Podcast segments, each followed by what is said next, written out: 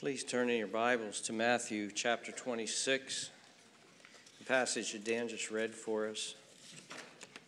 While you're turning there, we have um, missionaries in northern Africa. Um, we keep it general like that because uh, they're missionaries that come out of our church, John and Becca.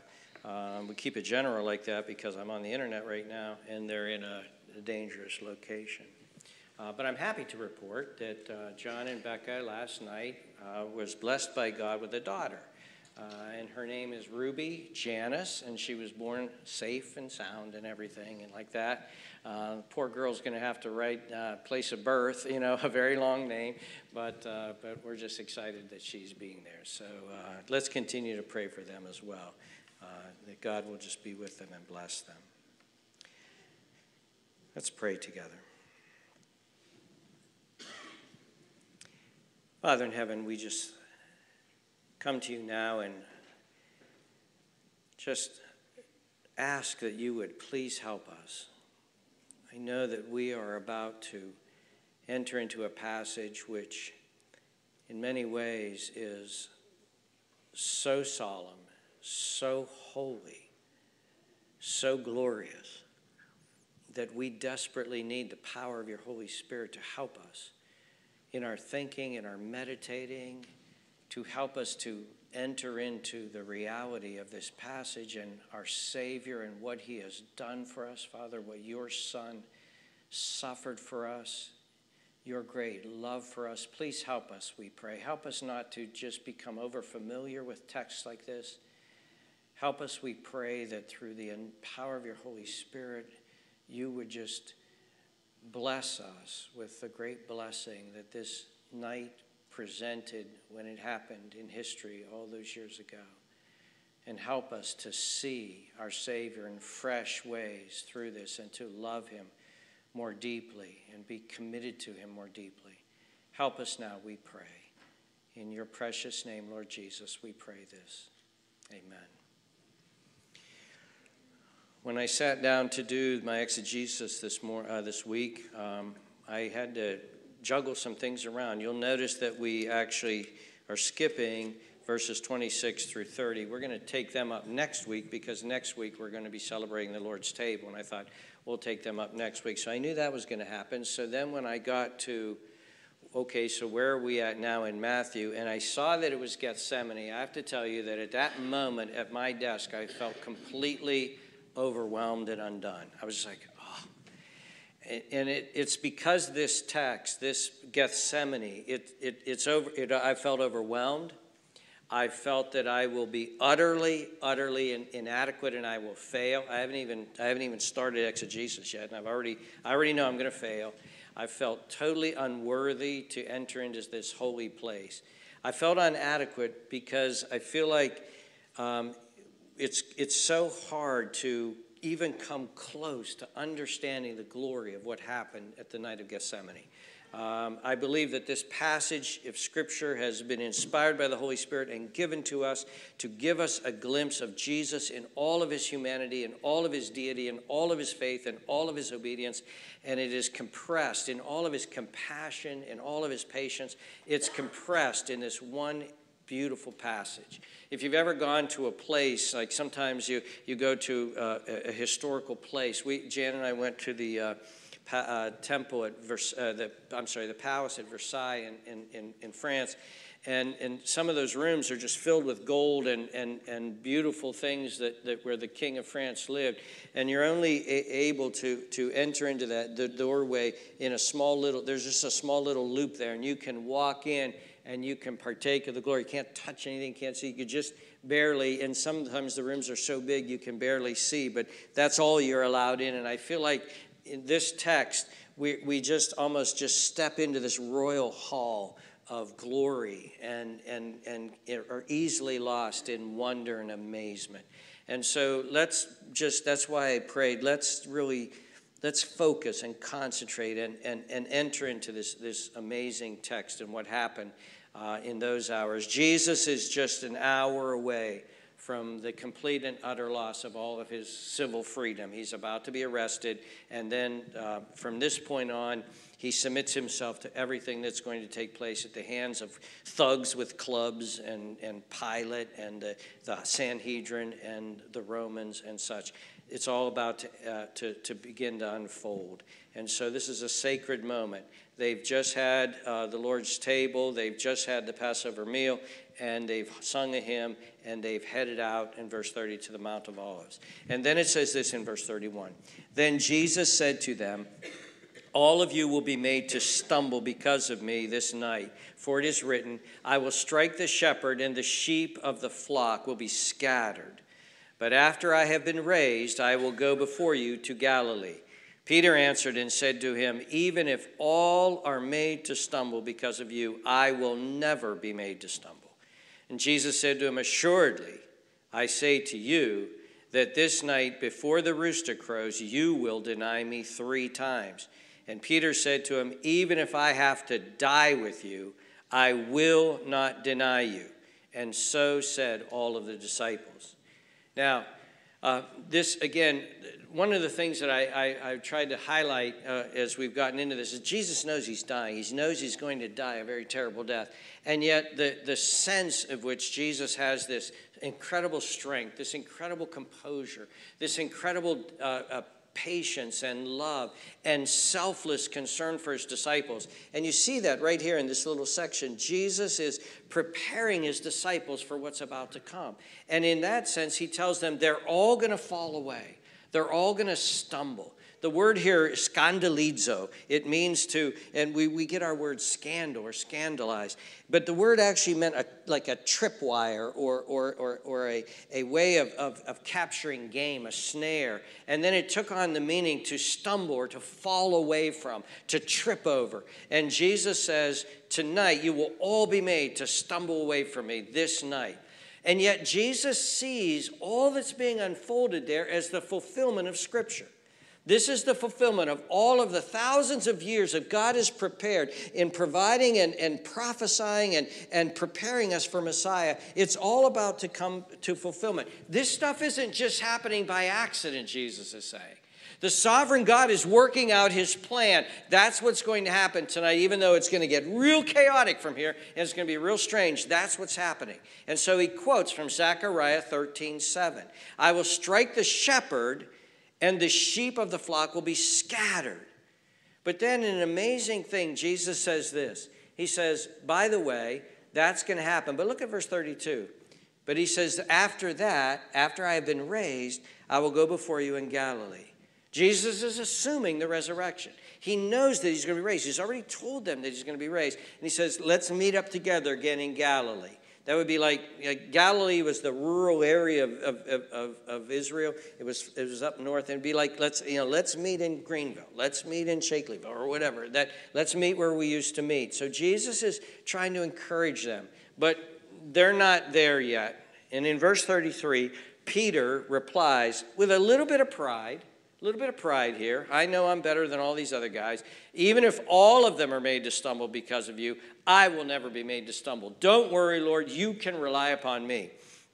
There's a little bit of pride there, obviously. He's comparing. But also, I hope that you give him some grace here, okay?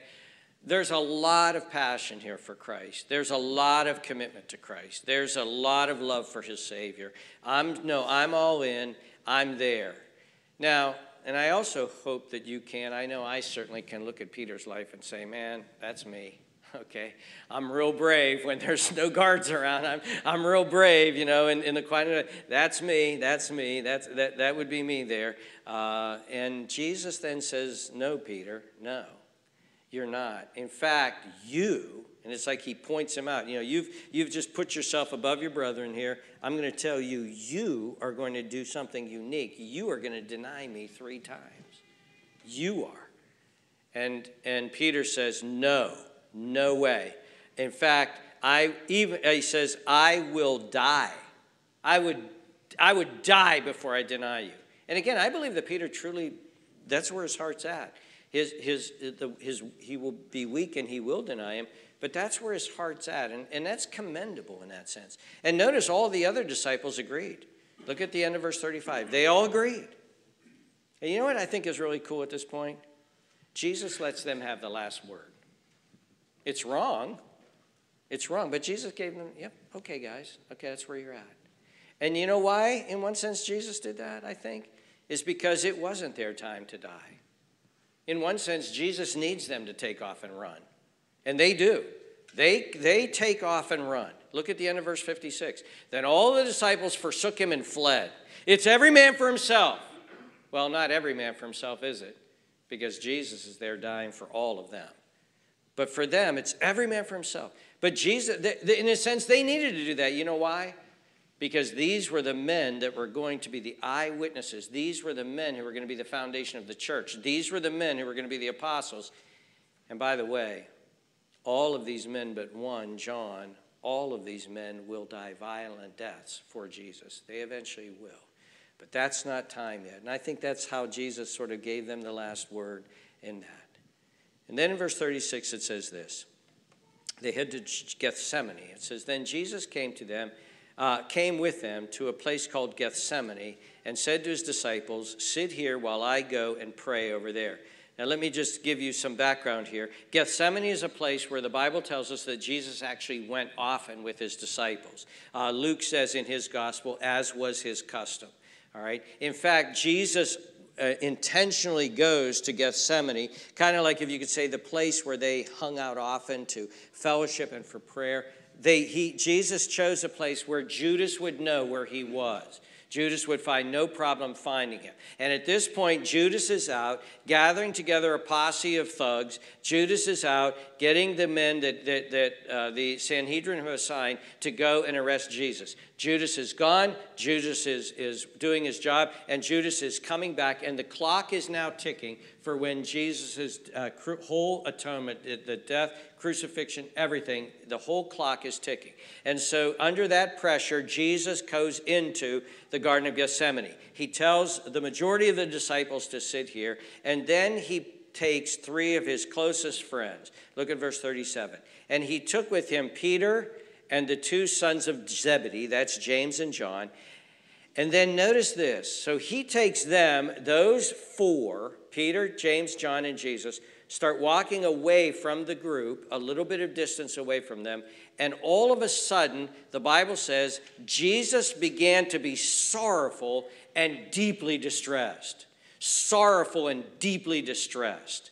The word here, sorrowful, is, is the, it, it's the word. I'm going to give you just some, lexic, uh, some dictionary definitions from the Greek lexicon just to help you to get a feel for these words. It comes from the word lupe, which means pain of body or mind, grief, sorrow, or mourning. Now, this is the verbal form, lupeo, which means this to experience deep emotional pain, severe sorrow, grief, agony. That's the first word that's being used here. So it says that when the Bible says this, it says Jesus began to feel this extreme, deep emotional pain and agony. This is the humanity of Jesus showing itself, okay? The next word that's used there uh, in verse uh, 37 is deeply distressed. It means this to be the subject of intense inner agitation to be in anxiety, to be in distress, to be troubled. And, and certainly, there's all kinds of things that are going on in Jesus. And at this point, it's, it's interesting. Jesus, to this point, has shown an amazing amount of self control, self restraint, self uh, mastery over all of his emotions. Jesus is exercising self control, which is one of the fruit of the Spirit. Jesus, up to this point, has been dealing with the fear of death. He's been dealing with anxiety. He's been dealing with uh, the pain and suffering that's going to come. He's been dealing with all of that, but he's been in total in control. Make, make, make the Passover. Do it here. Go to this man. Let's sit, sit. This is my body. This is my blood. Uh, one of you will betray me. Here, it's the one I give. He's in complete control. And in fact, in the book of John, this stuff begin uh, the, the, the passover and the triumphal entry begins in chapter 11 and 12 in the book of john And John is like 21 uh, chapters. And so half of the book of John is all of the Jesus, all the teaching that Jesus gave during this fi- the final week of his life. And so we've seen this amazing amount of self-control, self-mastery with this, this threat of death hanging over him, the reality of death hanging over him. Now, Jesus gets alone with it, uh, it, coming, it's starting in an hour from now. Jesus gets alone with his two, his three best friends, and he begins to, he begins to let down. He begins to, there, there's this surge of emotion and feeling. It's kind of like when you when you get to your uh, you, you go through a trial or, or or something and then you you get or you have this this difficult phone call and then you hang it up and then all of a sudden you're alone, you're in your house or you're with just your loved ones and and this feeling of emotion comes through. There's sort of this letdown and Jesus feels this surge of powerful human emotion, sorrow and distress and anxiety and fear and all of this coming upon him. And notice what he says in verse 38. Then Jesus said to them, My soul is exceedingly sorrowful. So he took that word lupao in, in, in verse 37, and now it's actually amplified in the text. I am exceedingly sorrowful even to death. How do we say that today? These emotions are so strong, it's killing me. This is killing me. I could die from just the weight of these emotions that I'm feeling right now. And then he says, Stay here and watch with me. But Jesus doesn't want to have group prayer at this point. He doesn't, there's a place for group prayer. Jesus commands us to group prayer. But Jesus needs to get alone at this point. He needs to be alone with his Father. And there's times that we need to just get alone with God. We need to get alone and we need to shut that door and we need to get on our faces and we need to heart dealings with God and we can't have anybody around or any interruptions. And that's where Jesus is at this point. And yet, nevertheless, he's very human, isn't he? Jesus is fully God, but he's fully human.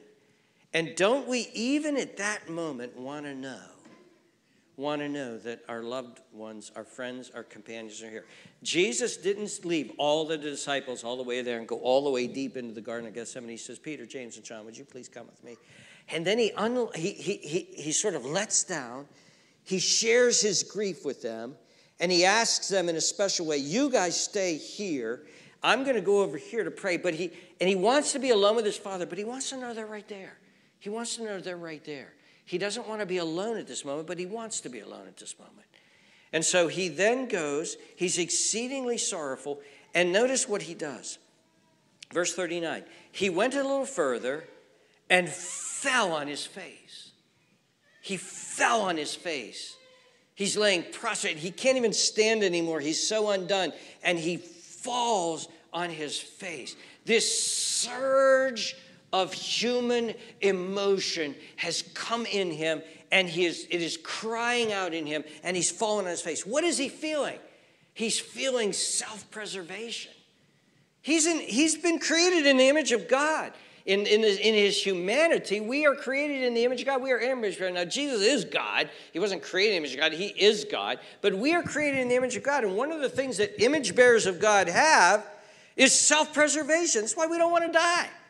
That's why we, we dodge when, when, when, when, when you know, something comes flying at us. If somebody's shooting, we fall to the ground. We, get, you know, there's, we, we, don't want, we don't want to die. Be, we've been made to live. Jesus is God, He's life itself. And now He has taken on humanity and He's facing death and this surge of self preservation, this surge of what He is about to face. And so now He comes and He's crying out to His Father. The gospel writers tell us that, uh, the other gospel writers say, He's crying out, Abba, Father and there's such an intense emotion. There's this, this, intense crying out. There's these intense feelings that are going on that, that, that one of the gospel writer Luke talks about sweating as if drops of blood. And, it, that, and commentators don't know what that means. Does that mean that he was sweating so profusely it looked like he was bleeding? Or was it actually the condition that comes from intense emotional pressure that can actually cause the capillaries of blood to break open and the, the blood comes out sweaty blood, bloody sweat? It's, it's, it's that amount of pressure. But Jesus is feeling this intense emotional pressure and he needs to speak to his Father. And he cries out. Notice what he says Oh, my Father, if it is possible, let this cup pass from me. Now let's stop right there. Oh, my Father. I think if we read too fast, we, we miss what's going on here. Oh, my Father, I've come here for one reason in one, in, in one sense, at least an important reason, half a reason, but here it is. Please, if possible, let this cup pass from me. Let this cup. Now, here, let me pause and say this. You're looking at lying on that ground, crying out, sweating bloody sweat, agonizing, wrestling with all of his sorrow, emotion, anxiety, fear of death, wrestling with all of that, crying out to God the Father. You are looking at your great high priest. Let me say it this way Jesus can fully relate to you. Gethsemane alone teaches us Jesus can fully relate to you as your great high priest. Are you ever afraid? Jesus can relate to fear. Are you ever anxious? Jesus can relate to your anxiety. Are you ever stunned by grief? Jesus has been that. Crushed by terrible news? Jesus is being crushed right now in this text. What if you're told you're terribly sick and you will have a lifelong ailment? Jesus can enter into that emotion. Look what he's being told here. What if you're told you're going to live a life of pain? What if you're told you have a terminal disease? And at that emotional undoneness that you feel at that point, there's one person that you can go to that will totally relate to you, and that's Jesus. He was told in this passage, You're going to die. He was full of vibrant life. He was 33 years old here. He's full of life. You're going to die. You're going to die within 24 hours. Or what's worse, told that one of your loved ones is sick. The grief and anguish that told one of your loved ones is going to die. Or one of your loved ones does die. Jesus can relate to it because of Gethsemane. Have you ever been shamefully treated by someone? Have you ever been betrayed? Jesus knows exactly what you feel. He can relate to you 100%. Have you ever been ripped off, suffered loss, or in pain? Whatever your high priest you can go to, and he will understand.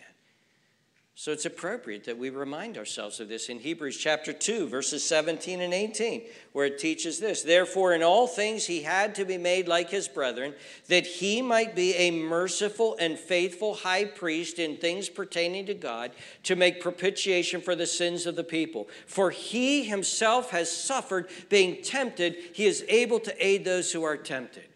Or Hebrews 4, verses 14 and 15. Seeing then that we have a great high priest who has passed through the heavens, Jesus, the Son of God, let us hold fast to our confession. For we do not have a high priest who cannot sympathize with our weaknesses, but was in all points tempted as we are, yet without sin. The Bible says we can go and find from him mercy, mercy, and grace to help. Jesus can re- fully relate to you. But you will never be able to fully relate to Jesus because you will never drink the cup that he drank for you.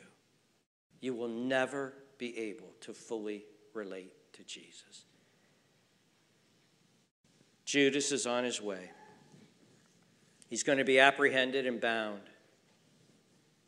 His disciples are all going to run away from him, and he's going to be absolutely alone. He's going to be rejected by the Jews. The Sanhedrin is going to lie about him, and they're going to convict him. He's going to go before Pilate, and Pilate is going to find him completely innocent, but he's still going to order him to be beaten and crucified. He's going to offer him, Jesus, to the people, of the Jewish people. And the very same people that said, Hosanna, Hosanna to the Son of David, or a week earlier, are now going to say, We want Barabbas, crucify him. We only have one Lord and, and one king, and that's Caesar. He's not our king. He's going to be tied to a post and savagely beaten with all of the humility of having his clothes ripped off of his back and beaten. He's going to be made fun of. He's going to be mocked. A crown of thorns is going to be put on his head to make him a mock king. He's going to have to then carry his cross through the city of Jerusalem while he's being jeered and laughed at and made fun of and humiliated. He's going to be laid down upon that cross and he's going to be nailed. He's going to be have nails put on his hands and then a hammer is going to go up and drive those nails down through his hand first the right and then the left. He's going to then be hung up by those nails, and then his feet are going to be gathered together, and a nail is going to be driven through his feet into that wood. He's going to then hang there, hang there for hours as he slowly dies. That's what he's anticipating. He knows what crucifixion is. That's what he's lying there for. He's lying there in the ground for. That's what he's anticipating. But, dear friends, many of his followers are going to experience similar things as that as well. Peter, tradition will tell us, and it seems to be a valid historical tradition, is going to be crucified himself. But he's going to ask to be crucified upside down because he didn't feel worthy of his Lord. Many of his followers are going to be beaten. Many of his followers are going to be executed. Many of his followers are going to be tortured and tortured in horrible ways. Many of his followers are going to, but they're still not going to be able to fully relate to Jesus because the next, the most important thing that Jesus is dreading, this cup that he doesn't want to drink, is he is going to have the wrath of the Father unleashed upon him. The very one that he is calling out to, Abba, Father, he, the cup that he must drink is to have the wrath of the Father poured out upon him. What does that mean? What is wrath? What is the wrath of God? The wrath of God is God's anger. It's God's anger. So when God is angry, that is an infinite, all powerful, almighty anger. It is the worst, most powerful force, as it were, in that sense. It is the greatest, most terrifying force that we can even imagine. All the nuclear weapons in the world directed to you is nothing compared to the wrath of God, his anger, his anger, because this is a just anger. This is a righteous anger. This is a vengeance anger. This is an anger which you are due. You are due. And it is an anger that will make things right. It is an anger that, that is stirred up because of, of, of sin and, and God's hatred and wickedness of sin. Now, I know that I've told you this before, but it's the only, it's the best illustration I have in my own life. I felt this very powerfully. I went through, Jan and I went to Washington, D.C. one year, and we went through the Holocaust Museum. And the Holocaust Museum is like nothing you can describe, okay? The Holocaust Museum is very well done. It's very amazing. It's, it's, it's powerful.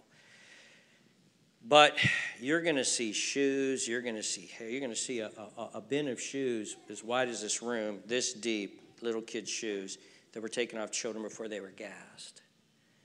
You're going to see videos. You're going to hear. You're going to watch. You're going to see. And it is so powerful that they actually have a chapel set aside afterward for people who are walking out if you want to go. I'm being moved right now by it. I got done with that thing and I had such a mixture of emotions, but one of them surprised me more than anything else. And I just said in my heart, I am so glad there's a hell. And I couldn't believe I said that because, you know, hell's hell, like it's bad. I'm so glad there's a hell. And I'm so glad that Hitler is there. And Goring is there. And Eichmann is there. And Himmler is there. I'm so glad they deserve and to be honest with you, if Hitler, Goring, Eichmann, Himmler were all standing right there and they handed me a machine gun, I'd have shot them all and never thought of anything. I would have shot them and I'd have shot their dead bodies laying in there. I'd have shot them. I felt so much just anger and wrath at what these men had done and the suffering that they had brought. Dear friends, that's a little bit of what the wrath of God is. The vengeance and just anger of God against sin and rebellion. And that is what Jesus was going to drink down for us. That is what Jesus was going to experience on the cross. Jesus was going to die on the cross, and the Father was going to pour out his wrath upon him.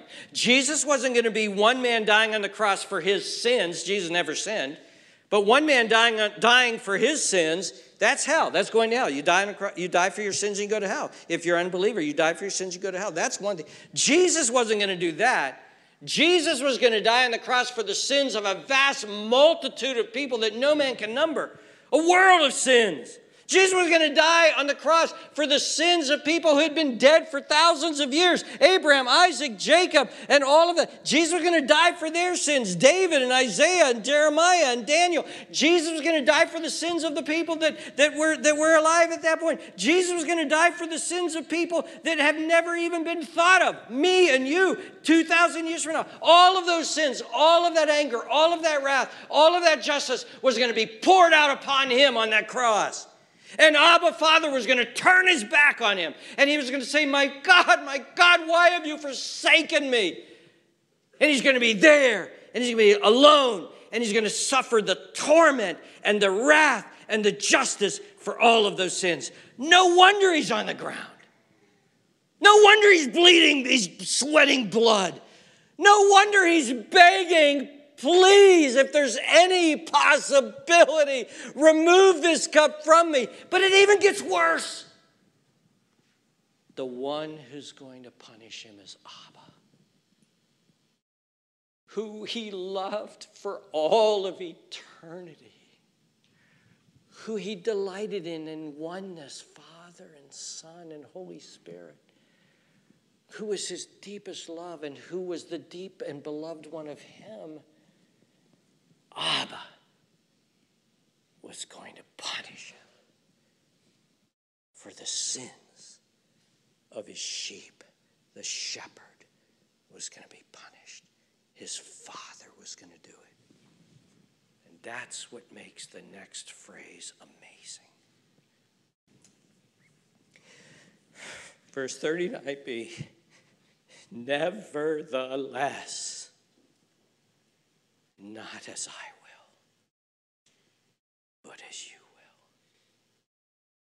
will. Abba, who's about to destroy me, I want your will more than mine. I don't want to do this. I don't want to face this. I don't want the pain. I don't want the empty. I don't want the shame. I don't want this. I don't want the wrath. But there's something I want more than those things I don't want, and that's your will to be done. He chooses the Father's will. This is faith and obedience. This is checking your emotions, the most powerful emotions, and saying, No, I'm going to obey him. This is choosing the Father's will before every felt emotion that you feel right now safety, life, pain free escape. No, no. There's something I want more than that. I want to obey my, my Heavenly Father, and I want to save my sheep. And now, with a shepherd's heart, notice what he does. Verse 40. Then Jesus came to his disciples and found them sleeping and said, Peter, what? Could you not watch with me for one hour? See, notice he points out Peter, the big guy who was going to be there when nobody else would. He's sleeping. And then he encourages them. Look at verse 40. He admonishes them, he commands them, watch and pray lest you enter into temptation. Doesn't that sound familiar? That comes right out of the Lord's Prayer. Lead us not into temptation. It's interesting the parallels with the Lord's Prayer Thy kingdom come, thy will be done. Not my will, but your will. Notice this one do not enter into temptation. And then he makes an excuse for them. Jesus has just been suffering the torment of Gethsemane, and then he comes and his friends have let him down. Then he makes an excuse for them. Oh, dear ones, I know your spirit is willing. I know you want to be here with me. I know you want to be a good friend. I know you want to be watching and praying. I know you love me. I know you do, but you're just so weak. Your flesh is so weak. So then a second time he goes away. And notice how Matthew does this. Some of the gospel writers are very general here. He prayed the same thing. But notice what Matthew does. The prayer changes a little bit. There's movement. Oh, my Father, oh, Abba, if this cup cannot pass from me unless I drink it, your will be done. He's still praying, he's still asking, and yet there's movement here. And then verse 43 he comes back and he finds them asleep again. And it says, For their eyes were heavy. And their eyes were heavy. They were tired.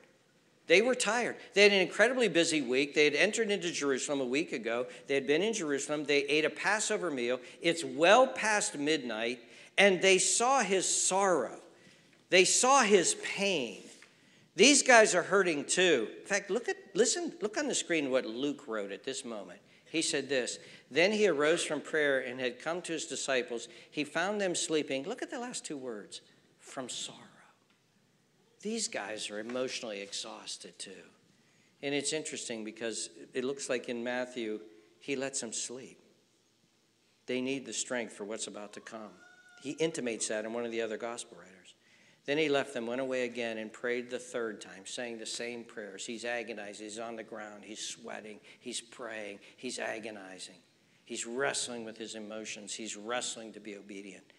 And then he came to his disciples and said to them, Are you still sleeping and resting? Behold, the hour is at hand. The Son of Man is being betrayed into the hands of sinners. Arise, let us be going. See, my betrayer is at hand. How do we summarize this and apply it to ourselves? Well, once again, one of the ways I like to look at this is just to see Jesus' incredible strength in obedience and faith. What we're actually seeing here is faith. See, Jesus in his humanity also lived by faith. In his humanity, he's fully God, but in the mystery that is the incarnation, wholly, fully God and fully man, Jesus also lived by faith. He encouraged us to live by faith. He encouraged us to see the unseen. He, he walked on earth and he encouraged us to look at the birds and believe God's going to take care of us. Look at the flowers and believe God's going to feed us. He looked, he told us to look at the rain and see the God, the love of God for both the just and the unjust. He wanted us, he's told us to live by faith. And here he is living by faith while his emotions are churning inside. His faith still stays strong and he says, Abba, Father. He says, Your will, not mine. He's the same one who's going to say, Why have you forsaken me? Quoting from Psalm 22. And then in the end, he's going to say, Into your hands I commit my spirit. He died, lived, suffered, and died in faith in his Father. And we can grow. We, we need him. We need him. I love what Jairus said I believe, help my unbelief. He's asking Jesus to help his unbelief. How many times I prayed that to myself? Myself prayed that. Lord, I believe, help my unbelief. But notice also Jesus' obedience. And this is something that is called in the Bible obedience to death. Obedience to the point of death. In Philippians chapter 2, verse 8, a passage we've looked at so many times because it's so important, it says this And being found in appearance as a man, he humbled himself and became obedient to the point of death, even the death of the cross. Jesus is a model here for us of obedience to God. Obey to the point of, I don't want to go through this experience, but I choose to obey. I choose to obey. I will obey and disobedience meant death. Well, tonight we're going to be studying the book of Revelation, and I just jump ahead, I'll give you a verse. Listen to this verse. Jesus now is speaking to a church in, in Asia, and he says this in Revelation 2 10. Do not fear, Jesus says, any of those things which you are about to suffer. Indeed, the devil is about to throw some of you into prison that you may be tested, and you will have tribulation 10 days. Notice what Jesus says next Be faithful unto death. Be faithful unto death, and I will give you the crown of life. Dear friends, Christians, Christians are talking a lot today about we're going to be facing some persecution, we're going to be canceled, we're going to be facing persecution, we're going to be canceled. And I get that. I, I, I know. I believe all that. But I don't think we should get real concerned about that as much as, and I believe that one of the ways we should just kind of, almost in one sense, brush that aside is by saying this By His grace, I'm not going to be a Peter here. I'm, I'm better than all these people in this room. By His grace, I am prepared to die for Him. So I don't care what becomes politically correct. I don't care what canceling culture does. I don't care what laws are passed. I don't care what happens. Nothing is going to stop me from following Jesus, reading my Bible, telling others the good news, worshiping Him, living for Him, proclaiming His truth. Nothing's going to stop me because I'm prepared to die for Him. And dear friends, that's what Jesus is saying. Well, we took it down, but that's what Jesus is saying in Revelation 2:10. We'll see that. But what's interesting is this those who are willing to lay down their life for the fathers in obedience to their father, listen to how Paul says next in Philippians 2 9. Therefore, God has also highly exalted him and given him the name which is above every name, that at the name of Jesus every knee shall bow, should bow, of those in heaven and of those of earth and of those under the earth. And every tongue, I forgot to put it on here, every tongue will confess that Jesus is Lord. Dear ones, by God's grace, by the power of the Holy Spirit, resolve in your mind to be obedient to God, even unto death. And if you become in your mind convinced that you are obedient even unto death, by Jesus' Spirit living in you, by Jesus' grace, not your own strength, not your own courage, then all the other minor little obediences that we need to be doing in our lives, like being consistent in our devotions, guarding our tongue, guarding our eyes, living holy lives, being all of those other obediences should fall into place because of your willingness to do the ultimate obedience. Finally, by way of application, let me say this never, never doubt, never doubt your Savior's love. And if you do, go back to Gethsemane and see there his selflessness, see there his patience, see there his long suffering, see there his anguish, see there his suffering, his grief. He doesn't want to go through this. Nevertheless, Father, it's your will. It's the only way they can be saved. My sheep must be saved. I'm the good shepherd who lays down his life for his sheep. Nevertheless, greater love has no man than this, than he lays down his life for his friends. Jesus Christ went through Gethsemane for you. Jesus Christ said yes in Gethsemane for you. And that should just wed your heart to him in such a way. that What a wonderful Savior. I say yes to him. I say yes to Him. Is there any here that this stuff has left you strangely cold? Are you so careless about your soul? Is there any unbelievers here? You're so careless about your soul, you're strangely cold to these things. When's the sermon going to be over, you're thinking? Does this mean anything to you? Please, I beg of you, wake up. Wake up. Jesus Christ came into the world to save sinners. He came to save sinners. Do you truly not need to be saved? You careless sinner who's here, do you truly not need to be saved?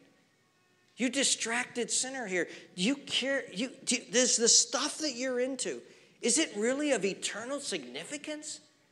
Your Facebook page, having fun, your sports team, getting money, your little career. Is that really of eternal significance? That you're willing to lose your soul over it because it becomes the sole preoccupation of your life? What's going to happen to you when you die? What's going to happen to you? Where will you go? Do you truly think that you're going to die and you're going to stand before a holy God who showed this much hatred for sin, that this is what his son had to go through? And you're going to say, hey, God, I think my good outweighed my bad. I think I'm a pretty good dude. I think you should let me into heaven. Do you think God's going to forget Gethsemane? Do you think God's going to forget the cross? Do you think God's going to forget his son's blood? And here you are standing here saying you're good enough to get to heaven, and you don't need Gethsemane, you don't need the cross, you don't need the blood, you don't need his son, you can do it on your own. Do you think God's going to accept that? Or is his wrath at your arrogance and your self centeredness and your denial of him by your whole life? Then you're going to stand naked and alone with no one to save you. Dear friend, I'm a sinner as much as you are. But when I stand before God and He says, Why should I let you into heaven? This miserable wretch of a sinner named Todd Johnson is going to say, Because of Him. Because you said your son, who is at your right hand, because of him. He is my only hope. He is my all my hope. He is my righteousness. He is my high priest. He is my savior. He is my friend. He came to save sinners. He said that every wicked sinner like me who believed in him would have everlasting life. You send him. I my only hope is him. He is my, all my hope, my greatest love. It's him. Dear ones, that's the way of salvation. Jesus is salvation. Come to Him. Come fleeing to Him. Come to Him and pray to Him and say, Lord Jesus, save me. Save me. I'm so distracted. I'm so arrogant. I'm so empty. I'm so needy. Save me. And the one who sweat blood on the dirt floor of Gethsemane because of his love for sinners will embrace you. May you be saved by grace through this wonderful Savior. What a privilege to even preach His name. Let's pray together.